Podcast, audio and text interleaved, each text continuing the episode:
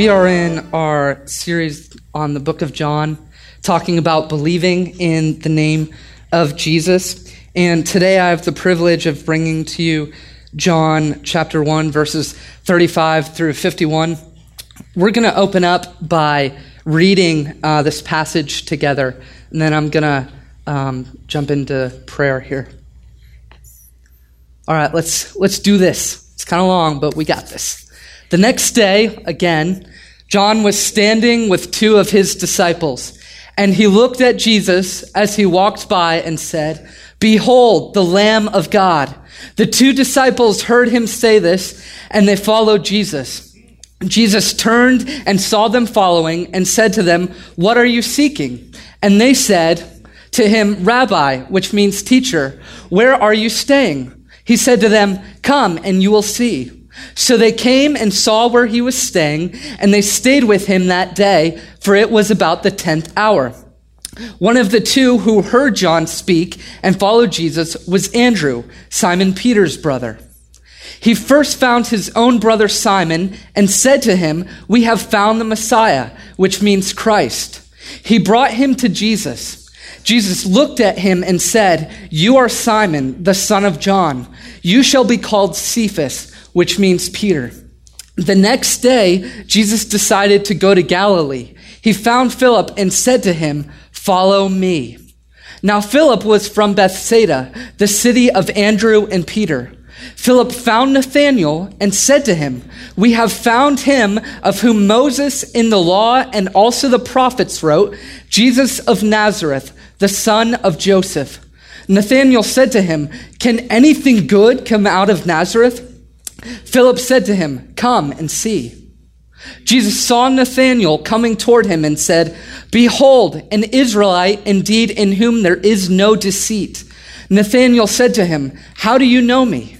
Jesus answered him, Before Philip called you, when you were under the fig tree, I saw you. Nathanael answered him, Rabbi, you are the Son of God. You are the King of Israel. Jesus answered him, Because I said to you, I saw you under the fig tree, do you believe? You will see greater things than these. And he said to him, Truly, truly, I say to you, you will see heaven and earth opened, and the angels of God ascending and descending on the Son of Man. Let's pray. Jesus, this is your word.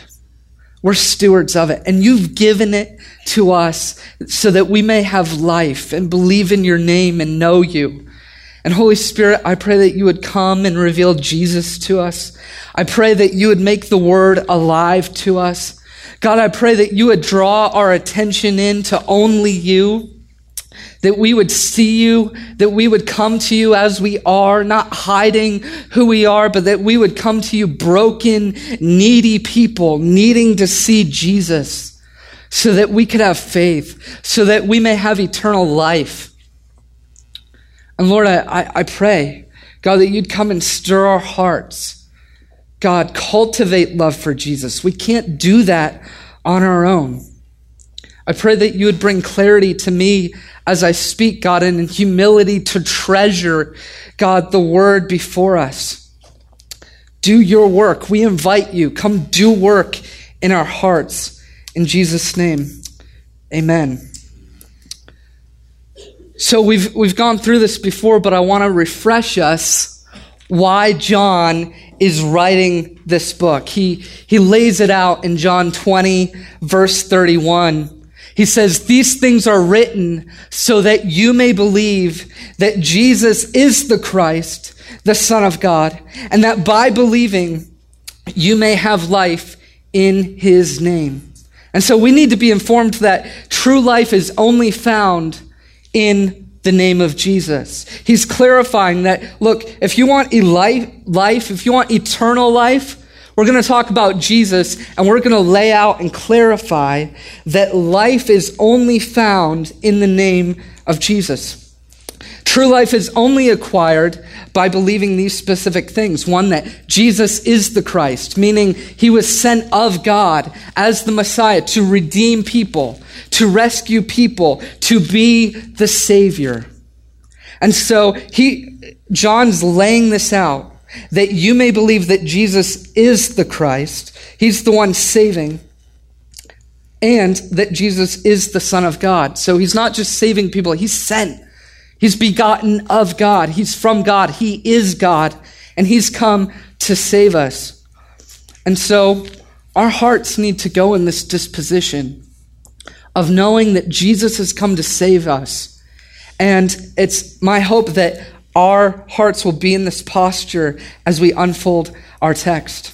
The nature of belief in Jesus He is Savior, He is God, He is life, and we get life when we believe in Him. Believing in Jesus is important. Life doesn't just happen when we leave room for other things. We can't be casual about receiving eternal life in Jesus. This is something to go after. John's laying before us the treasure of heaven, the treasure of the universe, the center point, the only point of our salvation. His name is Jesus. He's a person. He lived a real life and he loves us. And so my hope is that we will clear away all the other things that we think save us or make us good or give us some kind of merit before God. Because what John's laying out here is that only Jesus does that. We need to be aware of functional pluralism and realize that it's not Christianity. What I mean by that is sometimes we come to church on Sunday and say, Man, I love Jesus. You know, I put my hands up, they're playing my song, The Butterflies Fly Away. And we're, we're raising our hands to Jesus, and it goes well. And then the rest of the week, we're giving our hearts to something else. We're giving our attention to something else. And what John draws us to is, is realizing that Jesus is the only one that we're called to worship, that we're called to give our lives to. And so, what pluralism is, is believing that there are many gods and believing um, and even really living your life in a way that would say there are many gods, giving yourself to many things for comfort, for pleasure, for redemption. And so, what John does is he's bringing the attention, saying, No, no, no, your wealth doesn't save you. Your cars, your status, they don't save you. Your family life doesn't save you. Jesus saves you. Salvific eternal life, meriting belief, bringing about belief, is a byproduct of giving ourselves to the truth that Jesus proclaims about himself. What I mean by that is Jesus is showing us who he is in this. And the only way to be saved is to believe what Jesus says about himself. And so, what we want to do is say, okay, we've got all these ideas of who Jesus is. You know, Jesus loves everyone. He does. And he gave his life.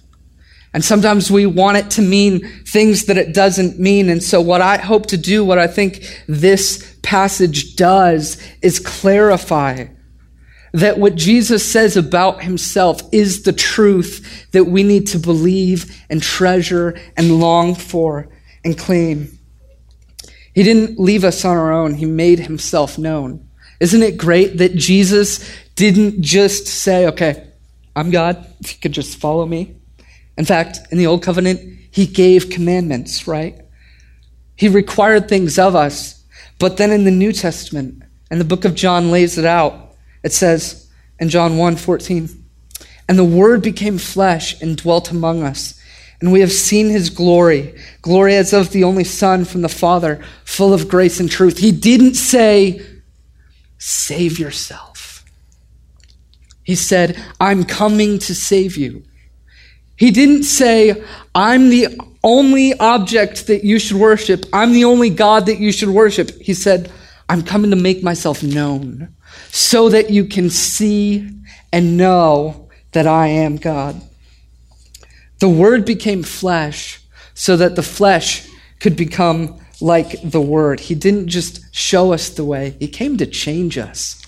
He came to restore us to what we're called to. By believing upon Jesus, we have life in His name. Only belief in Jesus merits eternal life. Let's jump into our text for today. John 1 35 through 37.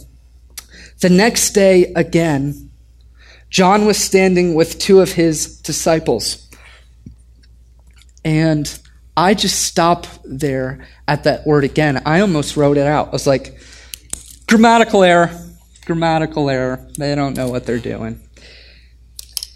And then I realized this has been said before. So the next day, again, John was standing with two of his disciples, and he looked at Jesus as he walked by and said, Behold the Lamb of God. This wasn't the first time. If you go back five verses, Jeff covered this last week. It says in verse 29, the next day, John saw Jesus coming toward him and said, Behold the Lamb of God who takes away the sin of the world. This is he of whom I said, After me comes a man ranks, who ranks before me, because he was before me. What do you mean, John? You were born before Jesus. You showed up on the national spotlight before Jesus. What do you mean he ranks before you? I myself did not know him, but for this purpose I came baptizing with water, that he might be revealed to Israel. And John bore witness there's a difference between witnessing and bearing witness. You can only bear witness if you've witnessed. You see and then you say, you testify. So this is something John's experienced. And he's saying, I saw the Spirit descend from heaven like a dove, and it remained on him.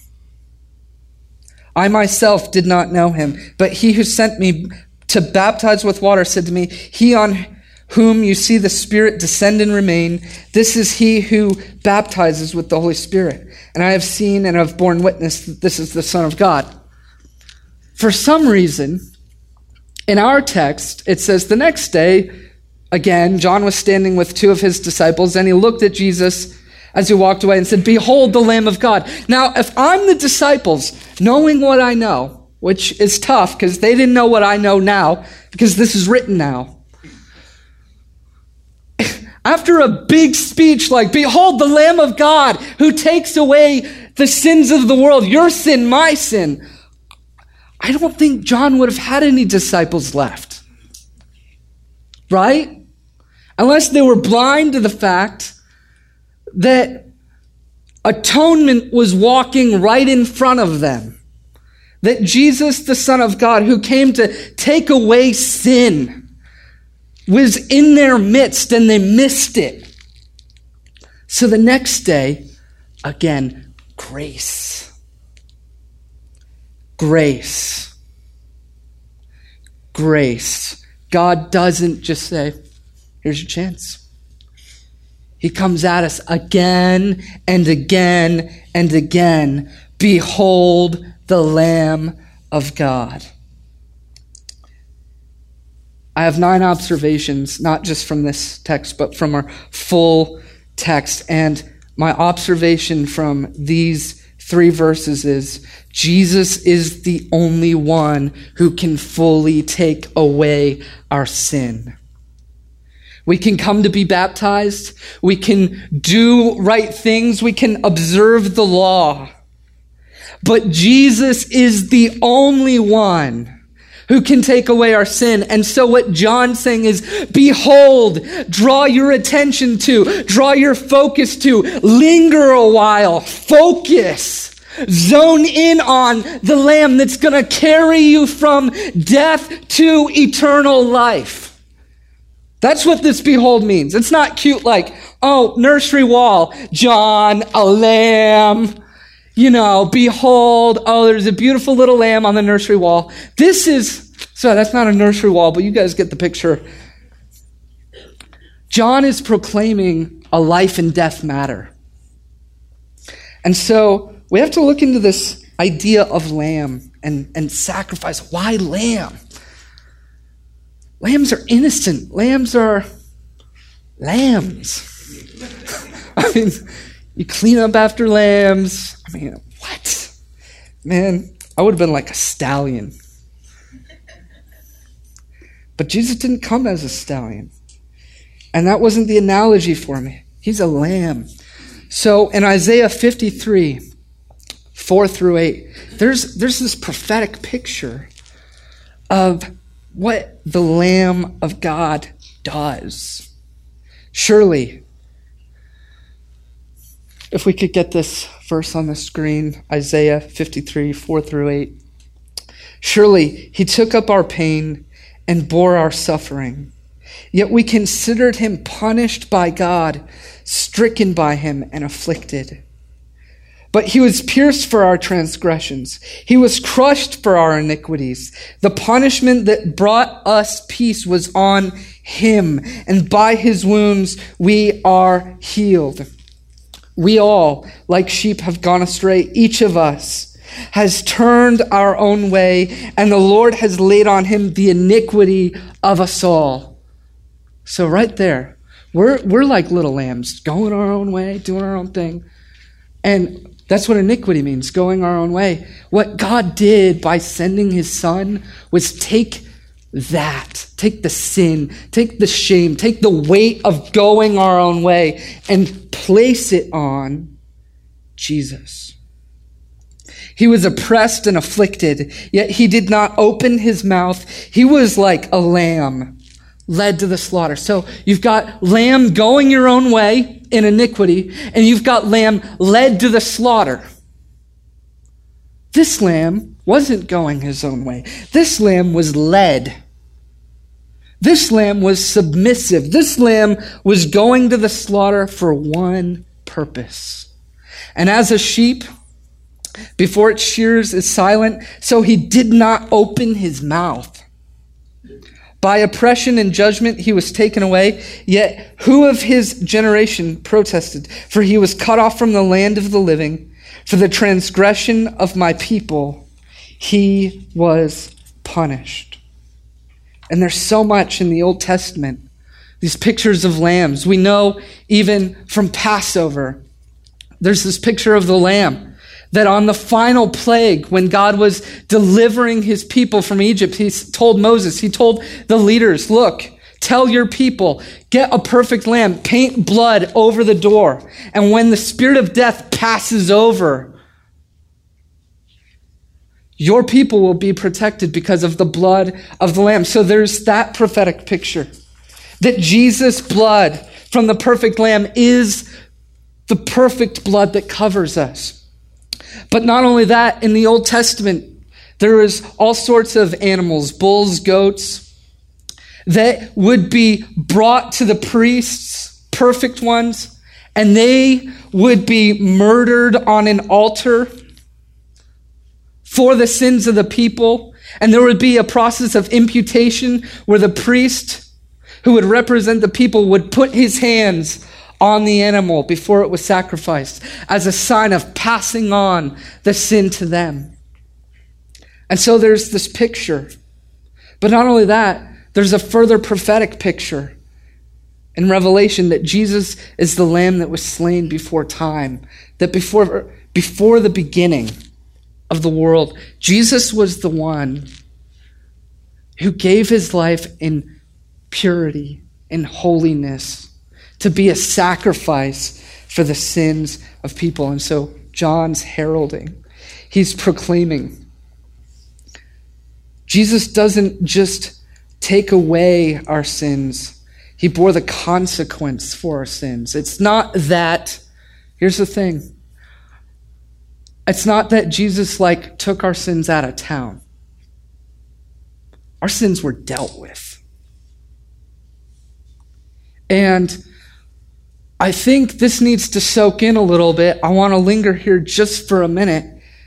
Um, I don't like the don't judge me clause. Because what I think it does is say, we're acknowledging something in our hearts, and I don't want the punishment that I receive and that I'm due.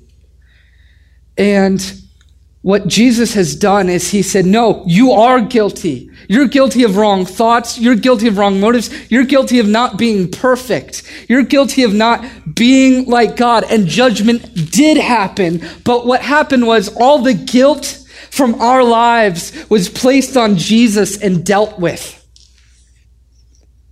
He was crushed for our iniquities. He took the pain. He took the judgment. So to say, I don't want the judgment is saying, wait, no, no, no. Judgment did happen, but it didn't happen for you. It happened on Jesus, who took the punishment for your sin, who took the pain that you deserved. So don't make light of that.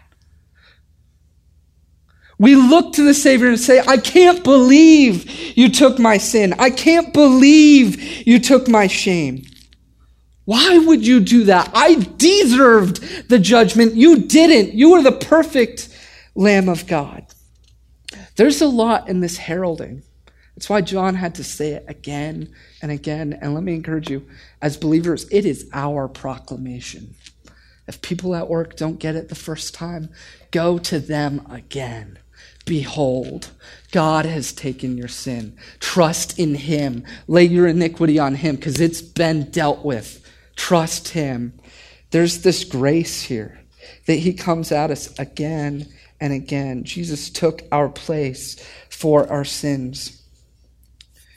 When we behold the Lamb, satisfactory atonement is realized, meaning it's already been paid for. He's already done it. But when we look to Him, when we look to Him, we start to realize He did pay for my sin. We start to realize there's stuff in my heart, there's stuff in my life that needs to be dealt with. There's only one place to go. Me of all people, I can testify. I'm getting emotional right now. Past couple weeks, I have screwed up my life so many times. And to go to Jesus and say, I, I'm done trying to pay for my sin. I'm done trying to pay for my brokenness. I'm done trying to pretend like I fit in with DC. I'm done trying to pretend like I'm perfect. You paid it all for me. And there's only one God that I can go to. There's only one humble God that would come and say, I'll take away your sin. And so what John's saying here is, behold your salvation. Behold your Savior. Behold, your sins have been paid for. Behold, you have been set free. Behold, the case is closed. He's not just saying, This is Jesus, you should worship him, he's one of the religions. This is for humans. It's for people with sin. This is for people with guilt. He's heralding, proclaiming, this is heavy, but this is what church is about. We're treasuring Jesus, the real Jesus, together. Second observation disciple making is all about turning over our disciples to Jesus. In verse 37, it says, The two disciples heard him say this, and they followed Jesus. Notice John didn't say, Oh, no, no, no. Sorry, Jesus, these are my disciples. Go get your own. You're really damaging my church growth plan right now, Jesus. He was constantly in a posture of, these aren't my disciples, these are your disciples. From the beginning, these were these are people called to follow you, not me. You, not me. You. He is greater. He must increase, I must decrease. There is one who ranks higher than I, who came before me. Constantly, John's posture is you should follow Jesus, not me. And we need this in our Christian circles. There's, I mean, we've been labeled as cool, man. It is easy to be in the church and be cool, and we embrace it.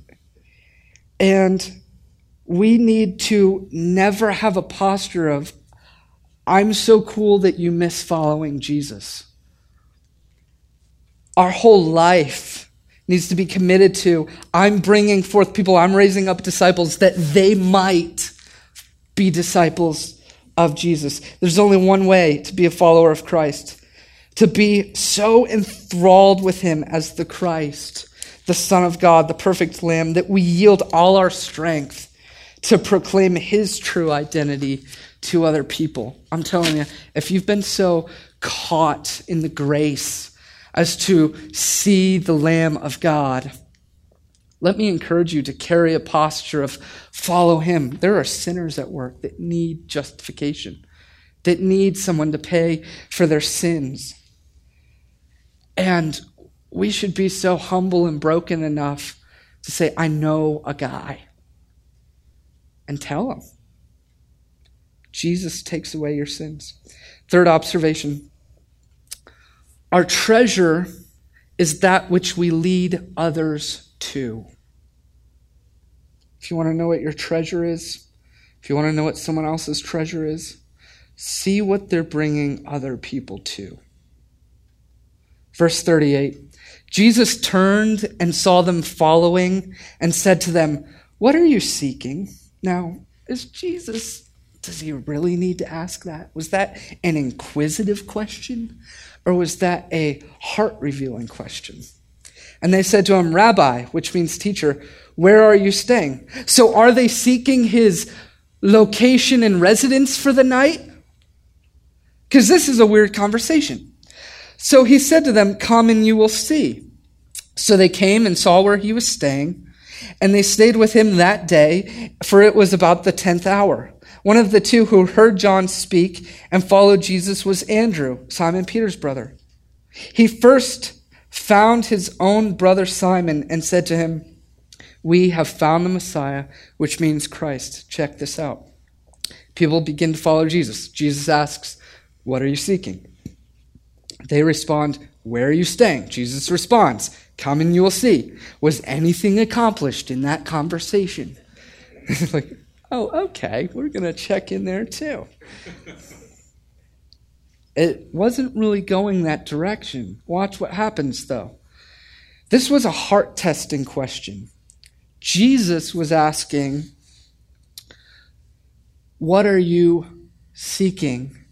And do you know how Andrew, let's see, it was Andrew, responded, We have found the Messiah. The way to know what you're seeking is what you share with others. If you're all about a movie, you're going to share that with others. And so Jesus was asking, What are you seeking? And his answer is, We have found the Messiah to another person. He didn't answer Jesus directly, but it exposed his heart that because he was going this direction, his emotions were going this direction, his joy, his passion was going this direction, that he shared it with another person. And so you're going the direction that you bring other people with you on.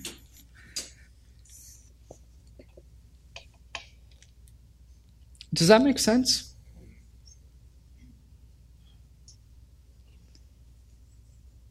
He was testing where their hearts were. Fourth observation. When we're brought to Christ, we get a new identity.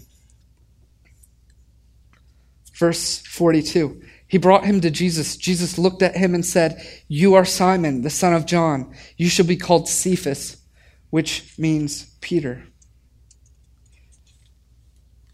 Part of me doesn't like this verse because every time people hear my name's Peter, they're like, oh, you're a rock, bro. I'm like, bro, you don't know me. You don't know me. You know, because like Peter, I guess means Petros, which means rock, rocky, even. Well, I'm rocky. and so anytime there's a you shall be called Peter, I'm like, can we not talk about this verse? But what's happening here, just simple observation, is when you're brought to Jesus, be prepared to be passively changed forever. When you're brought to Jesus, He's going to give you a new identity. When you're brought to Jesus, He's going to change you. Fifth observation the call to Christianity is solely a call to follow Jesus. John 1 43. Follow me. There's a lot more in that verse, but it comes down to this follow me. He didn't say, I need you to do this, and then this, and then this.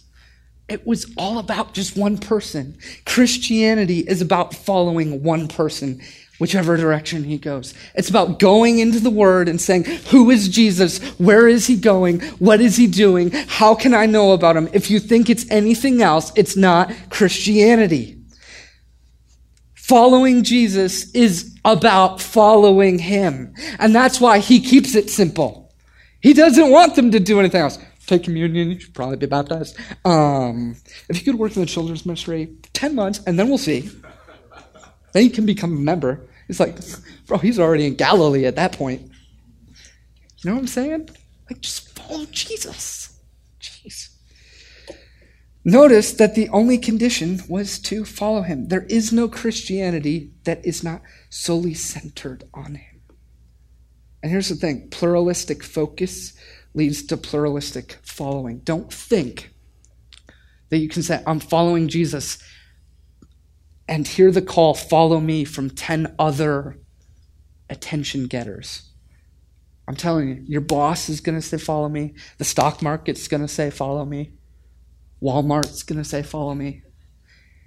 Your mom's going to say, follow me. Your dog. Like, who's on a leash here? Everyone's going to be saying, follow me. And we've got the decision to say, I'm going after Jesus. Let's, my whole goal for today is like, Jesus, let's follow him. Let's do it, okay? Let's be the church. Let's do this. And so what we want to do is chisel away all the things that aren't fueling that and conducive to that. We want to be serious about following Jesus in this context, knowing who he is, knowing how to share him, knowing how to stand firm in the midst of trial. That's why we're here. Sixth observation. Friendship is the platform for discipleship. Verse 45. Philip found Nathanael and said to him, We have found him of whom Moses in the law and also the prophets wrote, Jesus of Nazareth, the son of Joseph.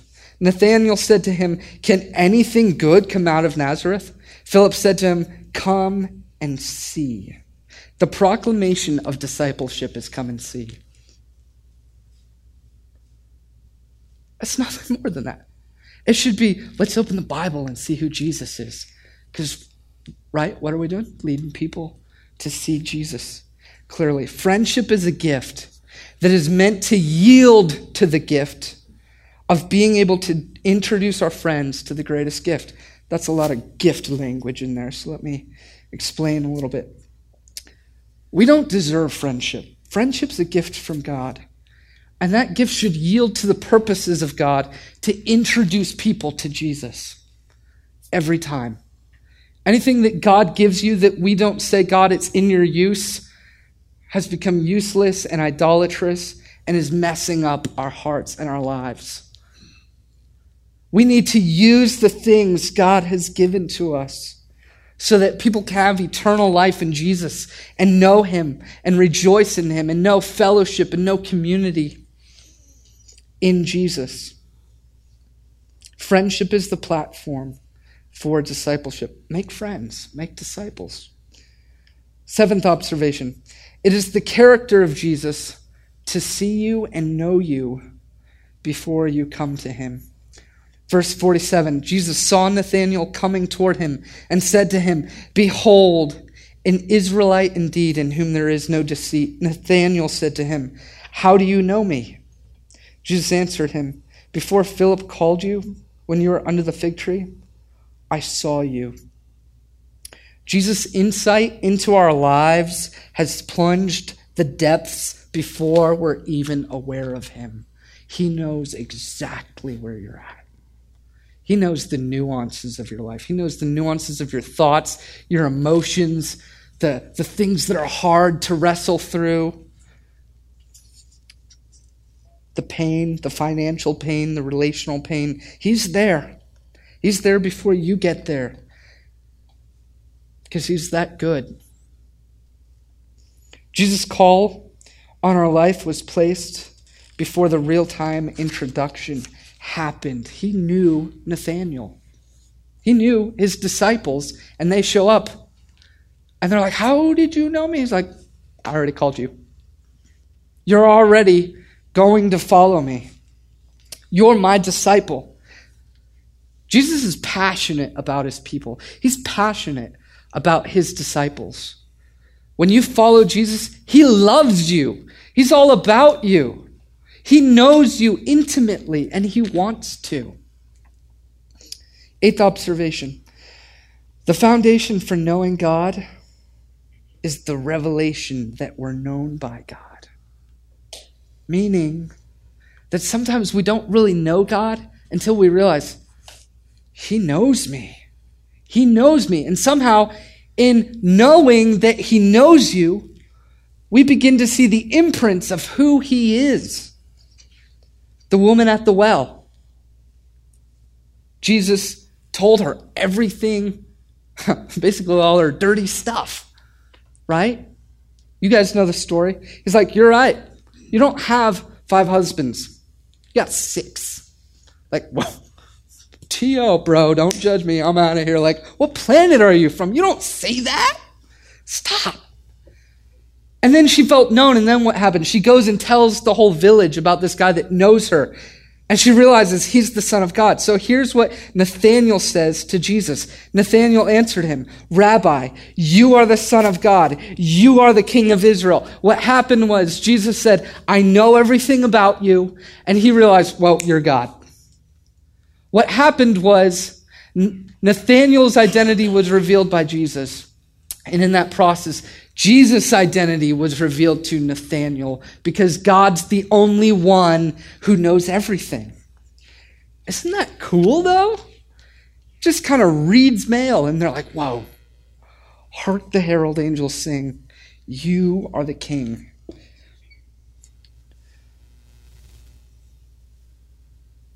Being known increases our depths of knowing. This is grace.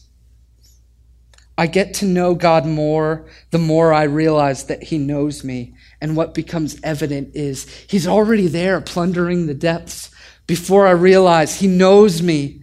And He hasn't totally condemned me to hell yet, but He loves me. He's nurturing me. He's calling me to Himself. He's calling me to repentance. He's calling me to life. That's grace. He's there. He's doing that for us.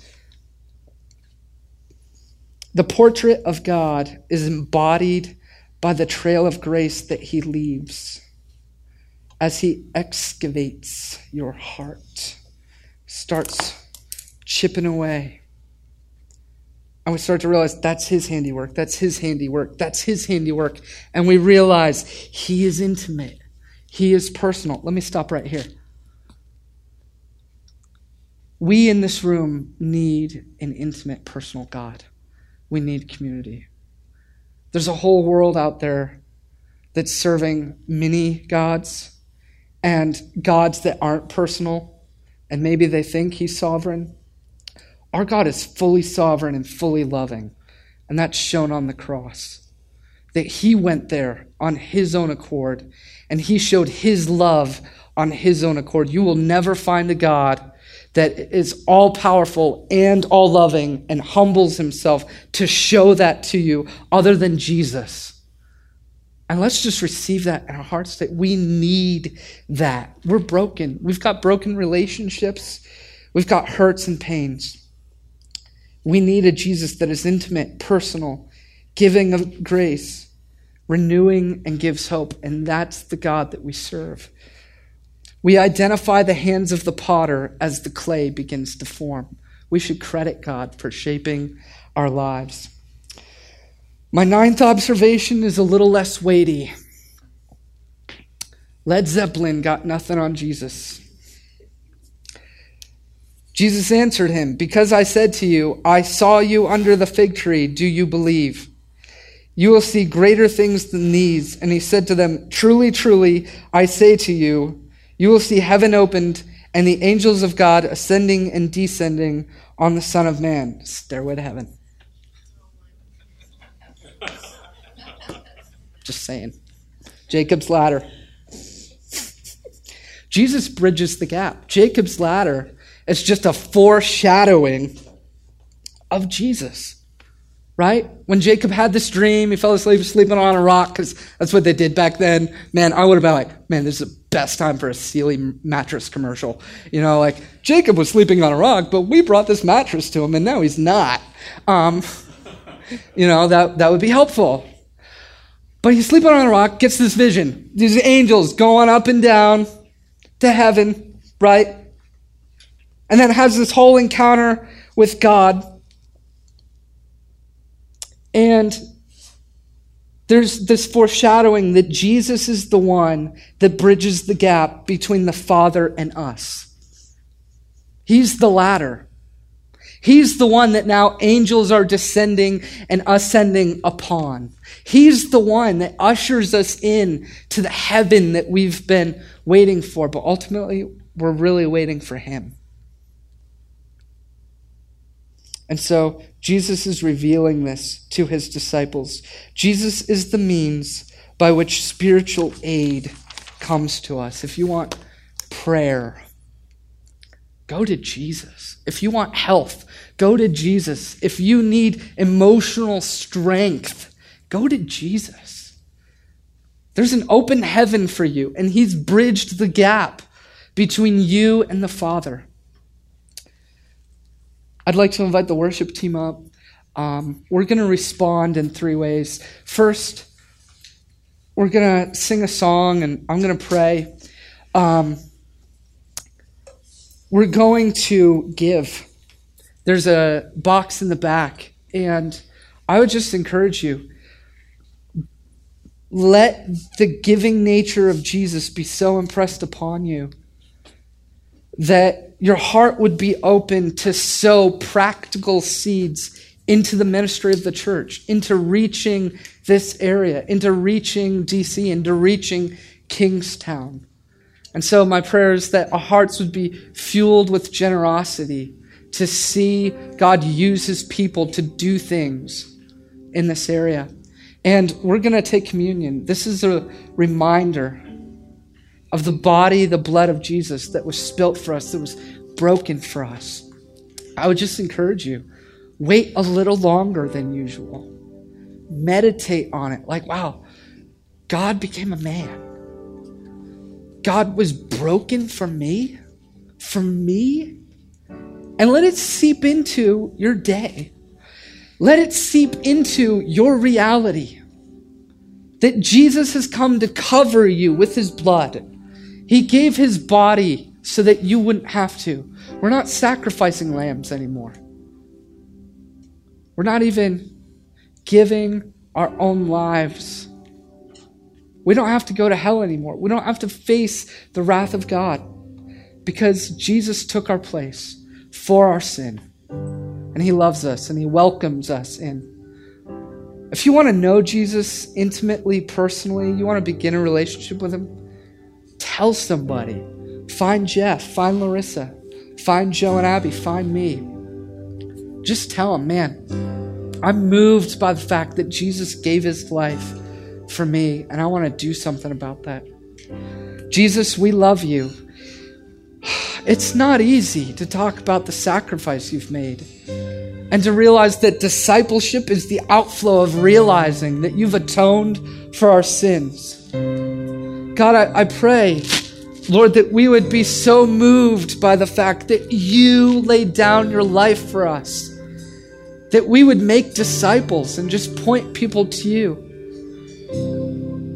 God, thank you that you made yourself known to us. We, we didn't come looking for you, you came looking for us. And Lord, I pray that you would unite us as the community, the body of Jesus. And I pray that we would unite around the revelation of Jesus. I pray in community groups this week, Lord, that you would stir up unity in the body. God, to treasure Jesus together. And we thank you for your sacrifice. In Jesus' name, amen.